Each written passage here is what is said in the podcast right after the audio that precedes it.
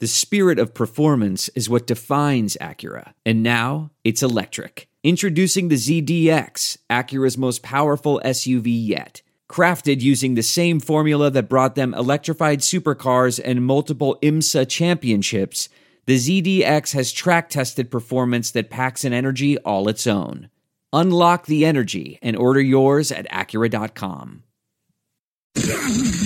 What's up, guys? Week number ten of the N F L season officially in the books, and we are officially headed downhill on the twenty twenty-three campaign as week ten represents the beginning of the second half of this season. So, yeah, it's more than halfway over now. How depressing uh, is that? Thanksgiving is on the horizon, and before you know it, Christmas will be here, and um, shortly after Christmas ends, uh, so does the football season. So it's all happening so quickly, and, uh, you know, hell, hell, if you watch five minutes of television, Christmas is already here because those assholes in the advertising industry like to uh, start freaking out about Christmas at twelve oh one uh, on November first.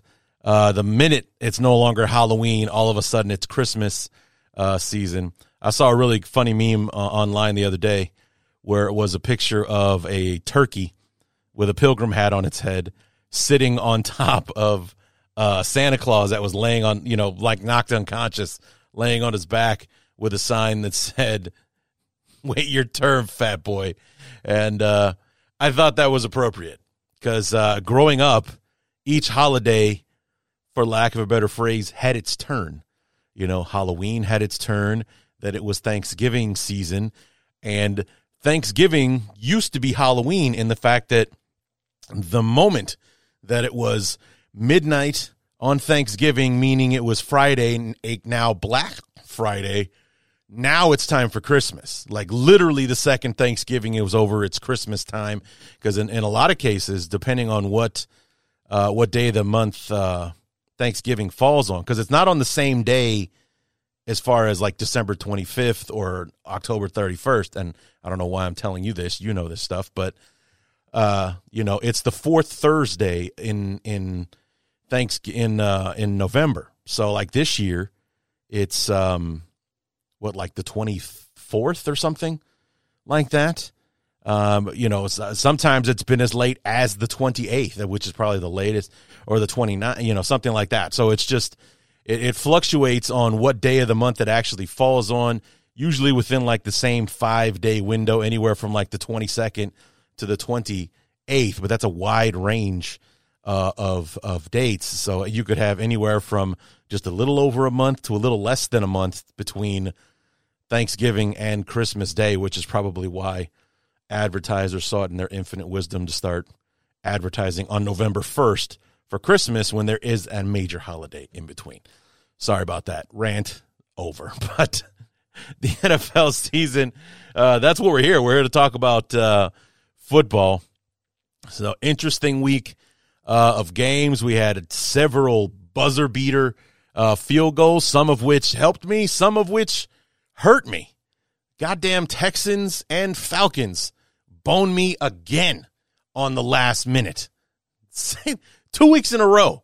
You know, the Falcons losing a game at the last minute, the Texans winning a game at the last minute. Both times I picked the Falcons. Both times I picked against the Texans. I've been wrong both these weeks. So watch me pick a, pick the opposite way next week, and they both screw me again. So see if we can make it three for three uh, in week number eleven. But uh, tons of stuff. Uh, including my beloved wearing the worst uniforms in the history of pro sports on Thursday Night Football, and they played appropriately. And even though they they dug out a win, it it was still hard to to look at. So enough of all that. Uh, sorry about my holiday rant. Let's get to football. This is the Week ten review episode of the fourth phase. So let's get to it.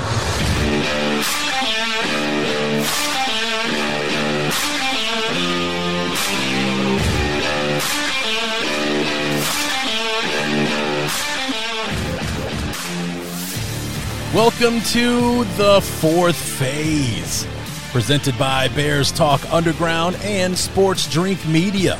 And now, your host, Larry D.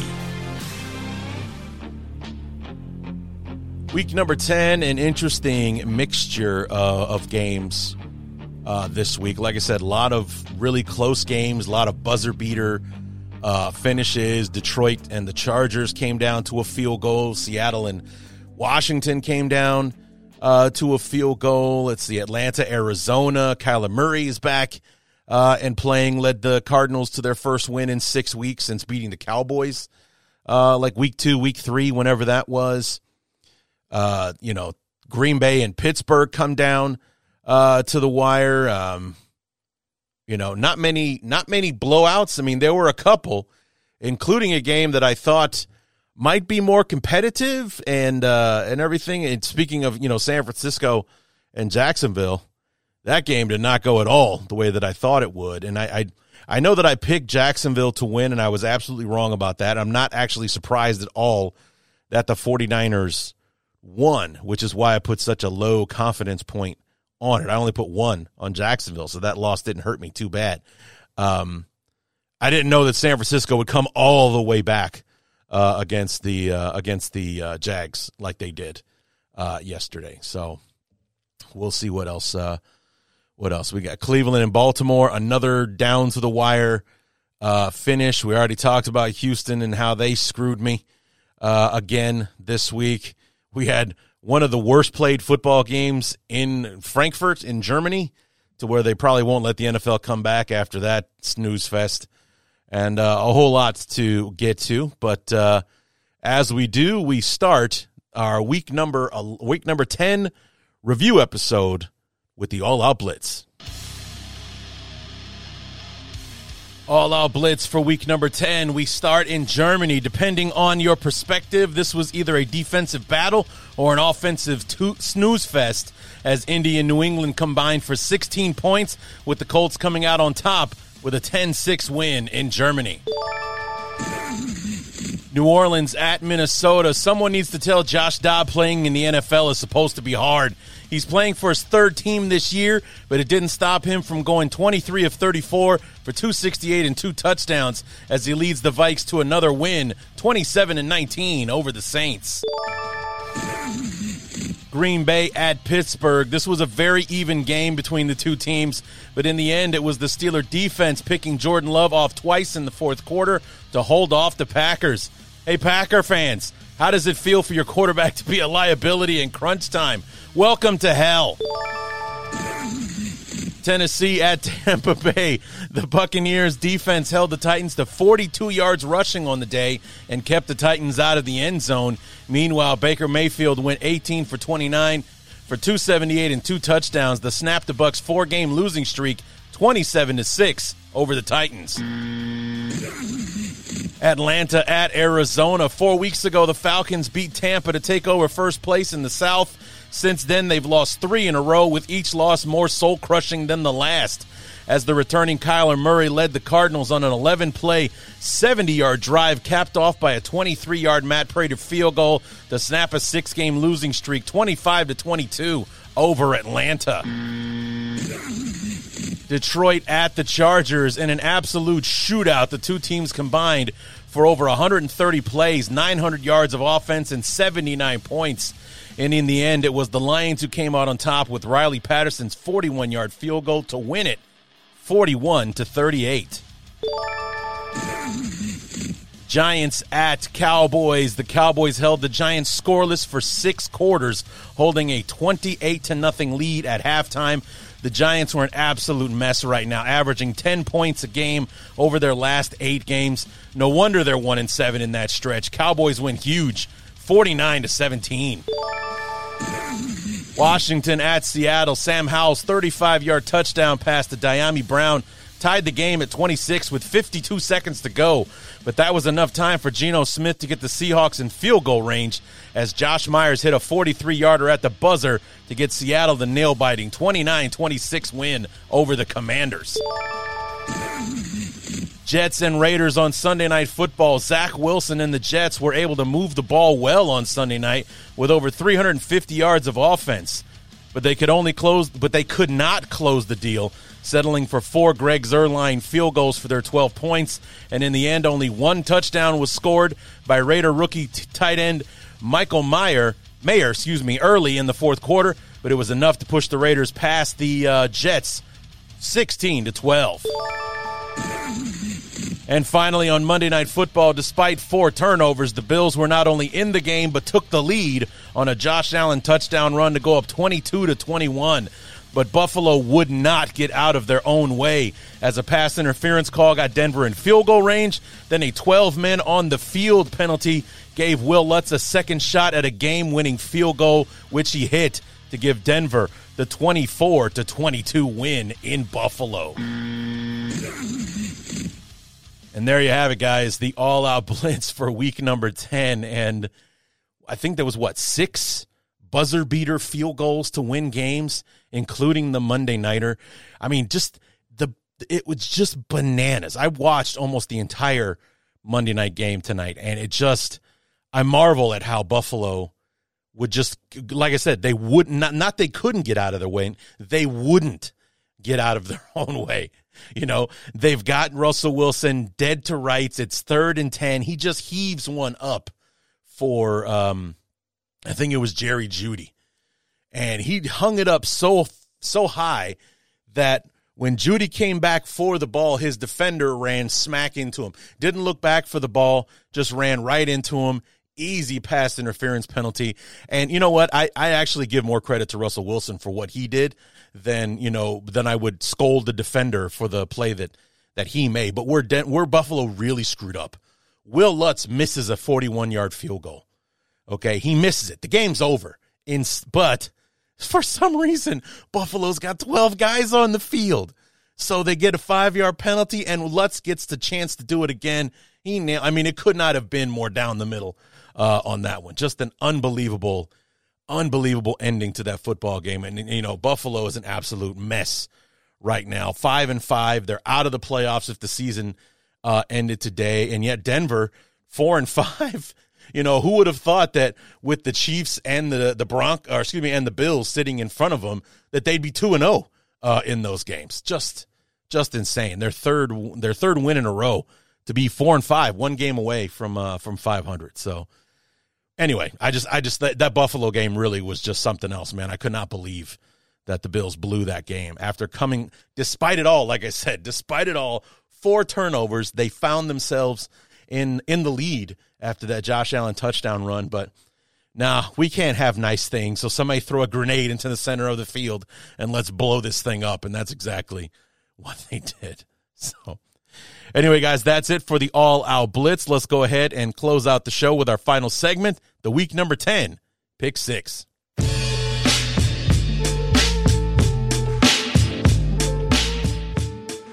Pick six for week number ten. We got fourteen games this week, so that means we got four in the pick six. Carolina at Chicago, Houston at Cincinnati, San Francisco at Jacksonville, and, of course, Cleveland at Baltimore. We had two down to the wire. Well, three, actually, because the Thursday night game was a, was a close one.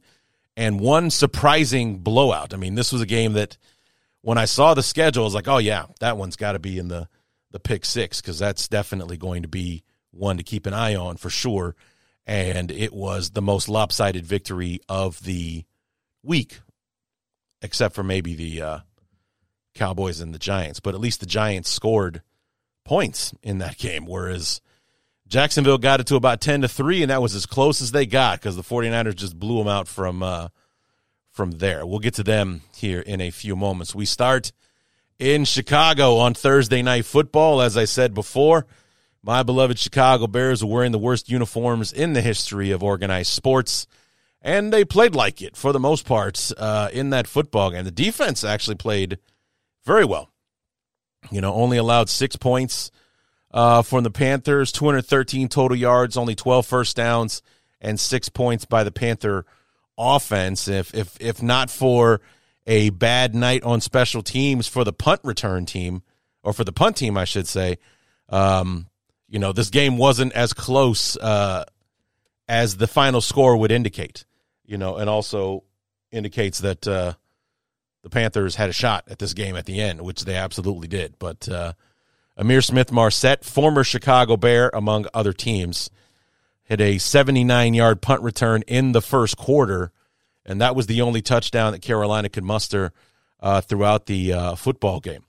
You know, the Panthers had flashes uh, from time to time uh, on offense, but was mostly anemic uh, on offense. Couldn't really get anything uh, going. I mean, I thought the Bears were in trouble as the first quarter uh, came to a close because they had that punt return for the touchdown, and then after the Bears give the ball back almost immediately after that, the Panthers went on a drive. I mean, uh, uh, I was going to say C J. Stroud, but um, Bryce Young hits a receiver for a big forty-five-yard gain that got into Bear uh, territory. They were. It seemed like we we couldn't tackle anyone as they were just running it down our throats there uh, at one point. But as the first corner moved into the second, something happened with the uh, defense. They shut down that drive, settled for a field goal, so it was ten to three at that point uh, in the game.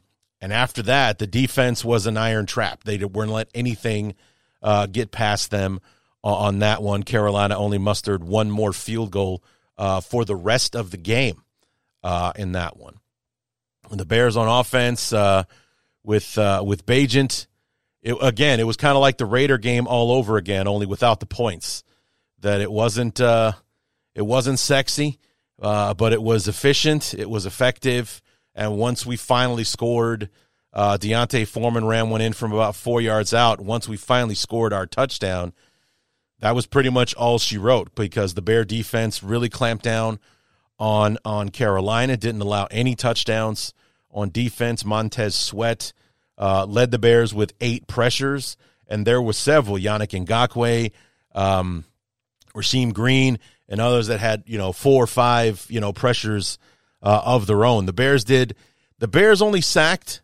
Um, they they sacked Young three times uh, in this game, but they affected him a lot more than that. We were in the twenties, I think, in pressures uh, for the day, and uh, you know, Montez Sweat didn't didn't record a first his first sack as a Bear yet, but he he affected the pocket, which obviously opened things up for. Uh, for other guys. Uh, Yannick Ngakwe had a had a sack. Justin Jones had a sack, and I believe Rasheem Green uh, was the other one that had a sack uh, on the day. But we hit him more. We got after him. We still wouldn't send the pressure, though. That, that's what was really frustrating. Is like I know I basically just made an argument for the fact that we were getting home, but we weren't. You know, we were making pressure. We were affecting the pocket some. But it's, it wasn't it wasn't like he was Eberflus was being aggressive and going after him to try to really affect him to make a bad throw, because we had our guest Rashad Beard uh, on the preview episode saying, you know, he can be got to, and you know the offensive line in front of him has been terrible, which has led to him having happy feet. Maybe sometimes he's seeing ghosts and, and whatnot. It's like when you see that on film, uh, you got to exploit that. You got to go after him, and the Bears didn't do that. We just flat out didn't, and that was the most frustrating thing to see, was that we, we, we saw how he reacted when he was under pressure from our pass rush. Imagine what he would do if he was under intense pressure because we sent somebody. And Eberflus did sprinkle it in very, very little in the second half, but nowhere near as much as I would have, knowing how he's affected by it. And that was the really frustrating uh, part uh, to watch. So, you know, the Bears did not play a great game, but thankfully we were playing the Panthers, who are one of the few teams that are actually worse uh, than the Bears. And, uh, you know, the Panthers, despite it all, uh, had a chance to send it to overtime. But former Chicago Bear legend himself, Eddie Pinheiro, uh, missed a fifty-nine-yard field goal. It was...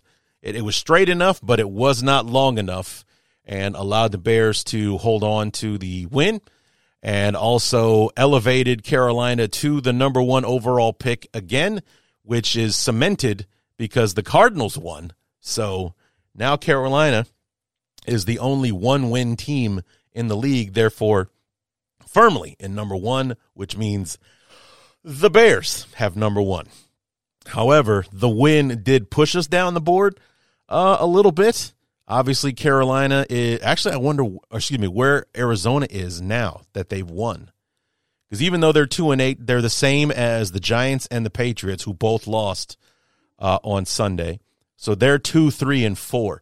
But the order of it, I'm not so sure now because of uh, because of the car. Well, the Giants beat the Cardinals, so maybe the Cardinals are still number two. Maybe I don't. I wonder if head to head actually factors into. But it's like, I know the Bears have fallen from like when they, we were one and three or two and three going into the game. We pushed Carolina up to number one, and the Bears have fallen to five now because we have three wins. We're behind the two win teams of Arizona, New York, or the Giants, I should say, the New York Giants and the uh, and the Patriots. But the Bears win the game, so I get the pick, and even more specifically, I went all in on the Bears. So imagine how nervous I was when uh, we were losing going deep into the third quarter before Devont, uh, De- Deontay uh, Foreman's touchdown. We when we went up sixteen to uh, ten. Yeah, I put all fourteen points on the Bears, and thankfully they did not let me down. Houston at Cincinnati. This game was wild. You know, it was uh, it, it was an interesting uh, situation that uh, you know, or to, that led me to pick this game as a uh, as a pick six, and and I and I chose it, as you guys heard me say in the uh, preview episode. The reason that I picked it was not because I thought Houston would win, and how wrong I turned out to be uh, about that, but because I wanted to see how Houston would would respond, or how Houston would be able to handle being in this situation. You know, being on the road where they had where they were they were one and three on the road going into this uh, game. They you know they had they had four wins. They'd won three games at home and lost three games on the road. Three and one at home, one and three on the road going into Cincinnati, who's on a four game winning streak. Just beat the Bills Uh, on Sunday Night Football, beat the forty, beat the brakes off the 49ers a couple of weeks prior to that on the road. And here come the uh, the plucky Houston Texans and C J. Stroud, who, you know, threw for four hundred seven yards against the Bucs last week. But it took basically all sixty minutes for them to win that game uh, against Tampa Bay. What would they do against a much, much better team Uh, in the Bengals, or at the very least a team playing much, much better football uh, than Tampa Bay uh, was? And I'll be damned if C J. Stroud and the Texans didn't pull it off again. You know, I mean, it was it's just a crazy situation. And right off the bat, it looks like, okay, here we go. This is what this is supposed to look like, as on the opening drive, the uh, the, the Bengals traveled seventy-five yards on ten plays and and put one in the end zone right off the bat. Trenton Irwin, whoever that is, caught a thirty-two-yard pass right down the sideline uh, from Joe Burrow to go up seven nothing. And then it comes back. The uh, Texans win the second quarter, ten nothing. So they take a ten seven lead into, into halftime. And what's funny is Houston lost two fumbles on that opening drive that killed promising drives, especially uh, the first fumble. C J. Stroud fumbles the snap at like the Cincy five-yard line. It was fourth and goal, or like fourth and inches, I believe it was, like fourth and one. And that was like the last play of the first quarter, or one of them anyway.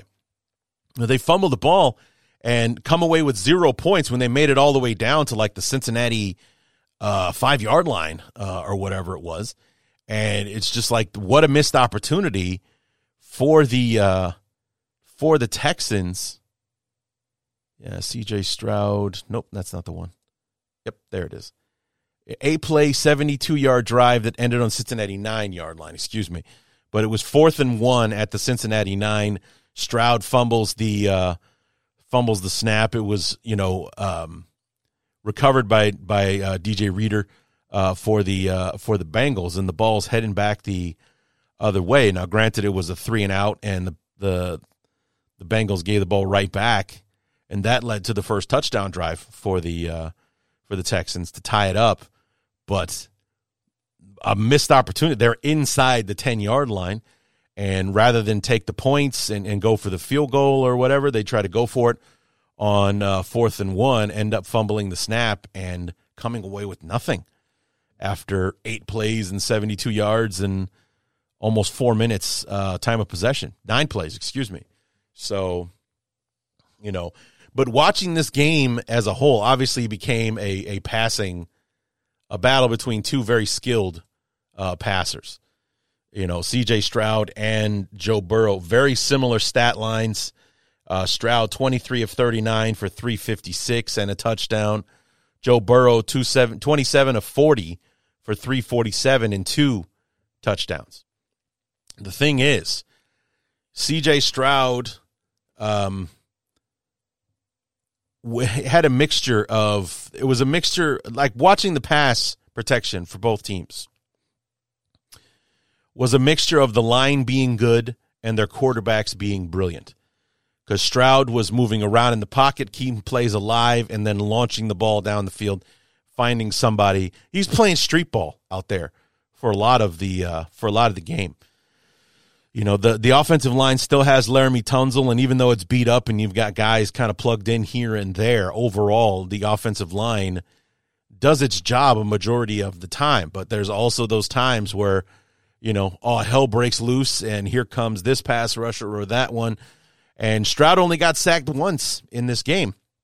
At other times, he's running for his life, moves away from this guy, retreats backwards into the pocket, runs back up towards the line of scrimmage, boom, finds somebody twenty-five yards downfield for the first down. I mean, if you're a Bengals fan, you were pulling your hair out watching the defensive, watching the defense let this guy get away over and over, uh, you know, in in pass uh, in in passing situations. And then Cincinnati was very, very similar. Sometimes the offensive line had gave Burrow all day, and he would calmly find um, – T. Higgins was injured, so he was finding Jamar Chase and Tyler Boyd uh, downfield, that guy Trenton Irwin, who I'd never heard of until I saw him score a touchdown in the uh, in the highlights, Irv Smith, Drew Sample, uh, and so on. But he was under a lot more pressure than uh, C J. Stroud was, and he got sacked more. Burrow got sacked four times.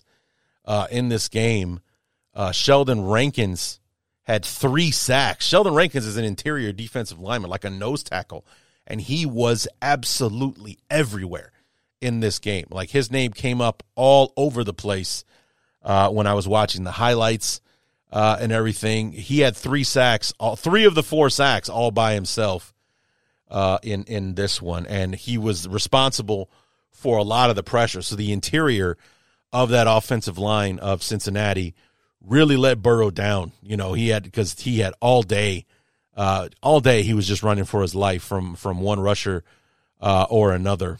And Rankins was a big, big, big problem uh, for them. So, but despite that, at the end of three quarters, the uh, Texans are up twenty to seventeen. And then the fourth quarter was just utter insanity, uh, the way that it all went down. So let me see if I can find where the starting point is. Yeah, twenty to ten. Right. So the Bengals get the ball back. Boom. Three plays. Oh, that's make it twenty seventeen.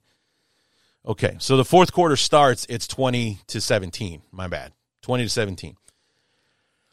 The Texans, six plays, seventy-five yards to start the fourth quarter. C J. Stroud scrambles for a touchdown. They're up twenty-seven to seventeen.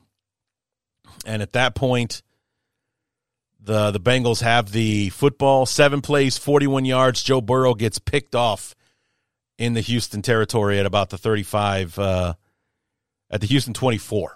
So that kills a drive. And when Houston picks it off, there's nine and a half minutes left to go in the game. Houston goes six plays, punts the ball back. Since he gets the ball again, seven plays later, now we're inside the red zone at the Houston fourteen. Burrow gets picked off again, twice in the fourth quarter. And it was at this point the broadcasters start talking about how Cincinnati fans started to leave because we're down ten. There's four minutes to go. This game is, it's over now. We need two scores in, in less than four minutes. Yeah, we're probably done. However, three plays into the ensuing drive, for the Texans. C J. Stroud's pass is deflected into the air and picked off by Taylor Britt and taken all the way back down to the four-yard line of the uh, Texans. So now all of a sudden, the you know, on first down and second down, since he's burning up their timeouts, probably going to burn a third one uh, after the uh, third down uh, play. But instead, that one gets deflected, gets nearly taken back for a pick six. Two plays later, Joe Mixon runs it in from uh, one yard out to make it a twenty-seven twenty-four ball game. Very next drive for Houston, three and out. And that third play, third down play was touchy. Stroud had a man open down, side, down the side of the field. I think it was Tank Dell. D B got his hand on it, knocked it away. They have to punt. Here come the Bengals. Six plays, fifty-eight yards in only thirty-seven seconds. The uh, uh, McPherson, their field goal kicker, boots it in from thirty-one yards out to tie it up at twenty-seven.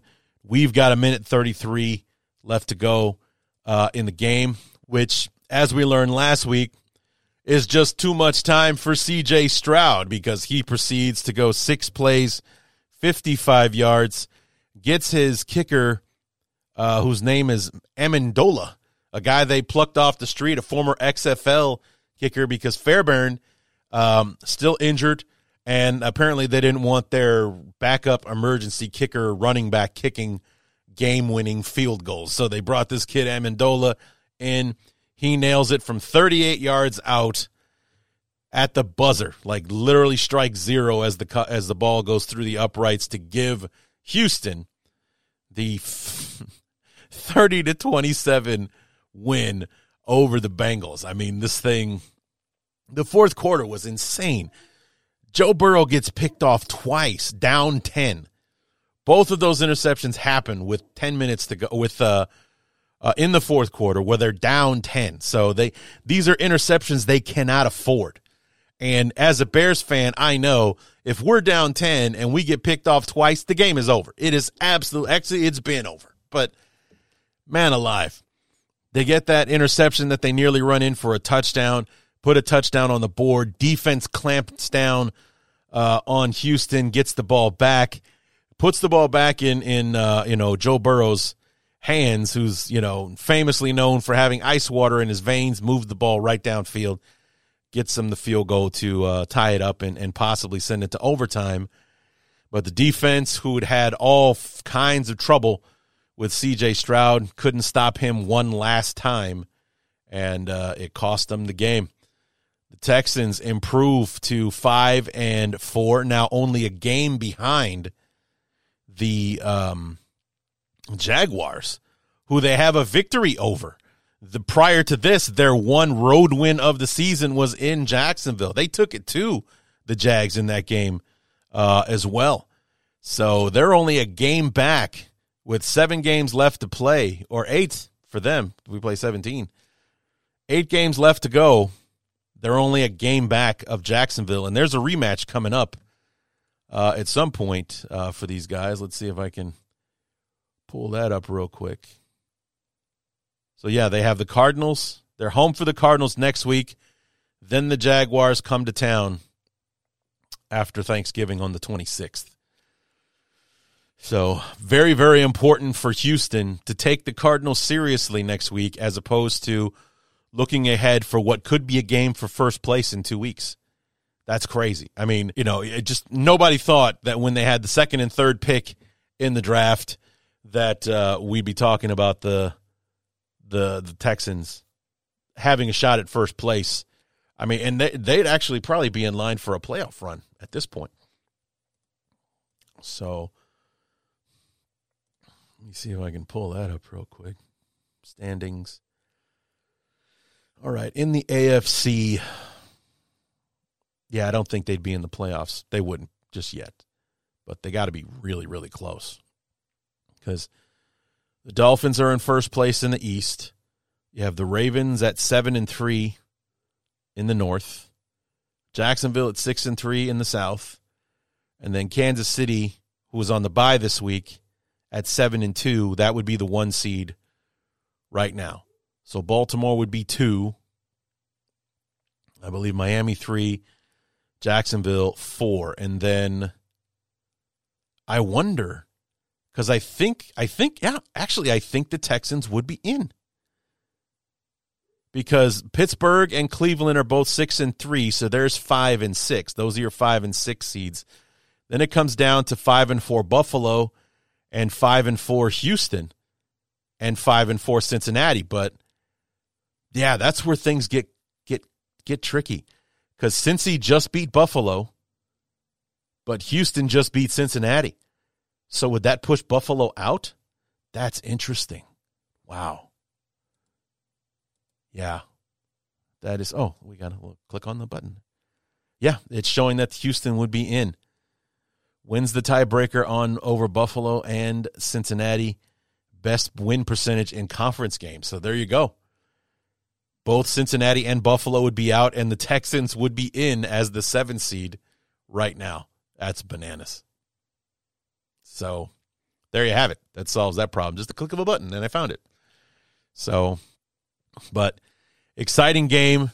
The Texans are making things really, really interesting there in the A F C because if, uh, you know, it comes down to it, I don't think no. I, it's like C J. Stroud could somebody that you could be trusted uh, in the playoffs. So, you know, and somebody who's proven in back-to-back weeks now that it's not over until the clock strikes zero because he's had these two last-minute wins, first over Tampa Bay at home. Okay. But on the road in Cincinnati, that's a big deal. That is a big deal. And that's why I picked this game. Could Houston do this? And I'll be damned, they did.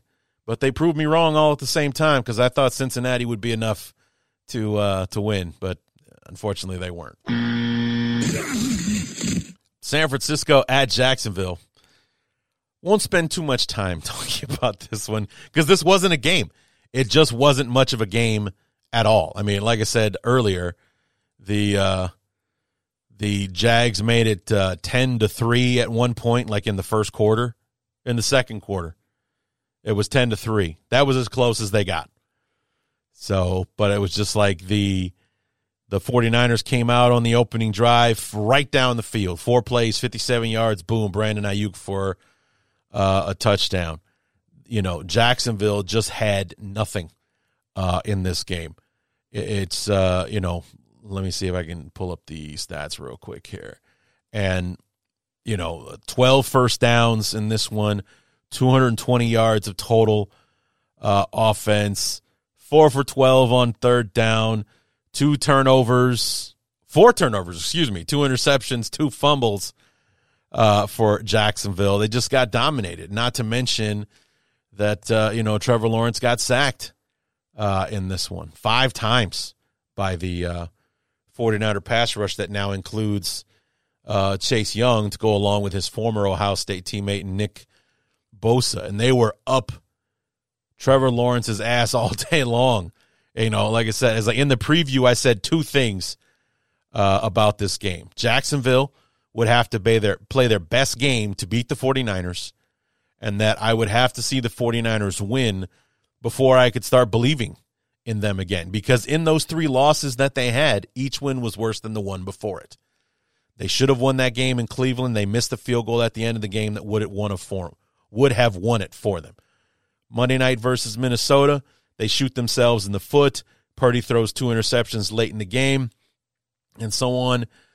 You know, they basically they they, they lost it more than Minnesota won it. All the credit to Minnesota for getting the job done, but I watched that game. 49ers lost it more than Minnesota won it. And then finally, before the bye, they're at home, uh, unlike the first two losses were on the road in Cleveland, in Minnesota.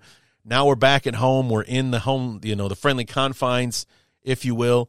And Cincinnati comes out there and just, you know, they unlock beast mode uh, on them. Joe Burrow goes nuts uh, against this defense that's supposed to be so unstoppable that was only allowing thirteen points a game in that first five games Uh, of the uh, of the season, and they just went out there and beat the brakes off the 49ers in their own building and uh, dominated them thoroughly uh, in that one. So it's like, yeah, it's it's been getting worse So it's like, I got to see the 49ers be the 49ers again before I believe them. Well, Jacksonville did not play one of their best games. In fact, they played, I think, their worst performance of the season. And San Francisco looked like that team that in the first five weeks was regarded as the best team in the N F L. They looked like their old selves again. Brock Purdy stopped being a liability. He went nineteen for twenty-six for two ninety-six and three touchdowns, zero turnovers, no interceptions, no fumbles, no nothing. And, uh, you know, Lawrence threw two interceptions. He fumbled once, was sacked five times. Everything came up San Francisco on Sunday. They annihilated the Jags thirty-four to three. So this really wasn't much of a football game. I thought it was definitely possible that the 49ers could win. That's why I only put one point when choosing the Jaguars. But if I'd have known it was going to be like this, I'd have had fourteen on the Bears, thirteen on San Fran, as they proved me wrong in the biggest way with a huge win over a, a snapping Jacksonville's five-game uh, winning streak and making them look bad in the process. Finally, another A F C North team, this time two of them actually, a big A F C North matchup, a rematch of the Week four ball game between the Ravens and the Browns, this time in Baltimore. In Cleveland, um, Lamar Jackson went off four touchdowns, two rushing, two passing. Uh, the Ravens defense stomped all over uh, the, I think D T R was the quarterback for the Browns in that, uh, for that game. Unfortunately, they never got anything going on the, on offense, lost that game handily twenty-eight to three uh, to the Ravens. So here's the rematch in Baltimore, and looking at the start of the game, you very much thought, well, here we go again. The Ravens are just going to roll all over uh, the Browns in this one uh, once again. Opening drive, the Browns have the football. Watson gets a ball deflected into the air, picked off, run back for uh, a touchdown. We're inside the first minute. Kyle Hamilton, eighteen-yard interception return. So it's like, yeah, that's how the game started. And then, you know, the Ravens get the ball back uh, after uh, the, the, you know, another drive for the Browns. I think they went three and out. Keaton Mitchell, thirty-nine-yard touchdown run right down the sideline. We're inside the first five minutes of the game. It's fourteen to nothing already. And it's like, man, so I guess we're just going to keep the – the twenty twenty-three domination of the Browns at the hands of the Ravens. That's just going to keep on uh, going here. You know, the the uh, the Browns did sprinkle in a field goal to make it, uh, you know, and then the, the the the Ravens added one of their own, make it seventeen to three at the end of the first quarter. Second quarter, kind of uneventful, but the Browns did add a couple more field goals, so now it's only seventeen nine. It's a one-score game uh, going into the half. But first drive of the second half, Odell Beckham, a forty-yard pass from Lamar Jackson, caps off a six-play, seventy-eight-yard drive. Now it's twenty-four to nine. So the, the Ravens are pulling away. As Lee Corso would say, not so fast, my friend. seventeen plays, seventy-five yards, ten-minute drive for the uh, Browns. Uh, Kareem Hunt comes in from three yards out. Now we're back to a one-score ball game. After the two-point play, it's twenty-four to seventeen. So the uh, the Shea Lawson muffs a punt for the uh, Browns, gives the ball right back to the Ravens. This happened in the fourth quarter, and it results in Gus Edwards running the ball out from, you know, one yard with eleven minutes to go in the game. The Ravens are back up th- two scores, thirty-one seventeen. But ensuing drive, Elijah Moore, ten-yard touchdown pass from Deshaun Watson. And then, just to, to add a perfect bookend to the day, the game started with a pass deflected for a pick six for the Ravens. Now this time, Lamar Jackson gets one deflected at the line of scrimmage. Greg Newsome for the Browns picks it off, runs it back, thirty-four yards for a touchdown. And then, of course, here comes the twist, because here it is. The Browns think they've just tied the game up. It's thirty-one to thirty. Dustin Hopkins gets out there, misses the extra point. So it's thirty-one to thirty. Thankfully, there's still about eight and a half minutes to go in the game. They they go back and forth uh, with the with the football, sh- you know, sharing punts and uh, and what have you. And then in the end, it's the Browns. twelve plays, fifty-eight yards, a four and a, almost a five minute uh, drive. The last five minutes of the game, Hopkins redeems himself, puts one through the uprights from forty yards out as time expires to win the game for the Browns, thirty-three to thirty-one. I mean, it just unbelievable. Just the, the back and forth of this game, and the fact that Cleveland looked like they were done twice. First in the middle of the game when they go down fourteen nothing inside the first five minutes, and then again, they muff a punt in their own territory. The Ravens put it in the end zone to go up two scores with eleven minutes to go. Now, granted, eleven minutes is a lifetime uh, in the N F L, but it's, it had to be so demoralizing. You know, you're already down a score uh, as it is, so you're looking to go and tie. Now, all of a sudden, you're down two scores after you have this mistake that kind of sucks the wind out of the stadium for you, and they put it in the end zone to extend their lead. That's a huge, huge momentum swing. And, you know, got to give credit to Kevin Stefanski and his and his uh, coaching staff. They kept their guys up. They kept them, uh, you know, motivated and kept them in the ball game.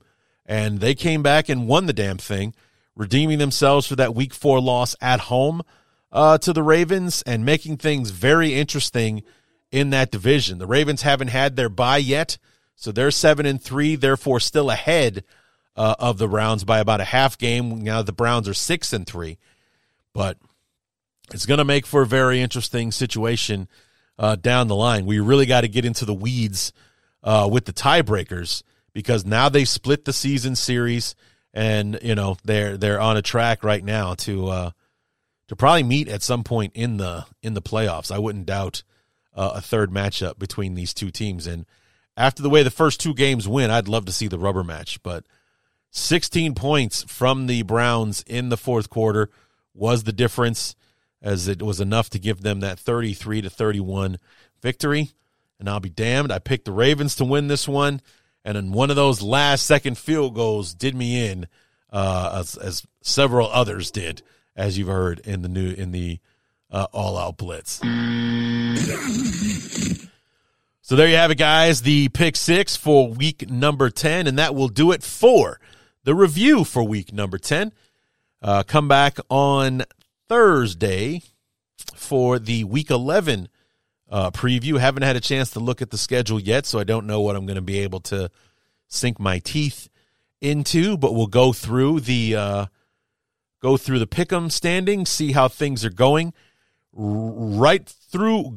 You know, going into the Monday night game, I was leading the pack, but. I think I was, or at least I was leading the pack almost all day on Sunday. And I think actually it was the, the Raiders and Jets game that put me behind. So I might be in second place. We'll see.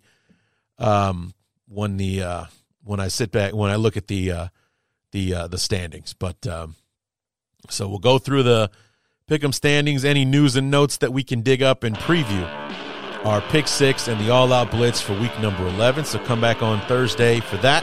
And until then, my name is Larry D. This has been The Fourth Phase, and we will see you next time.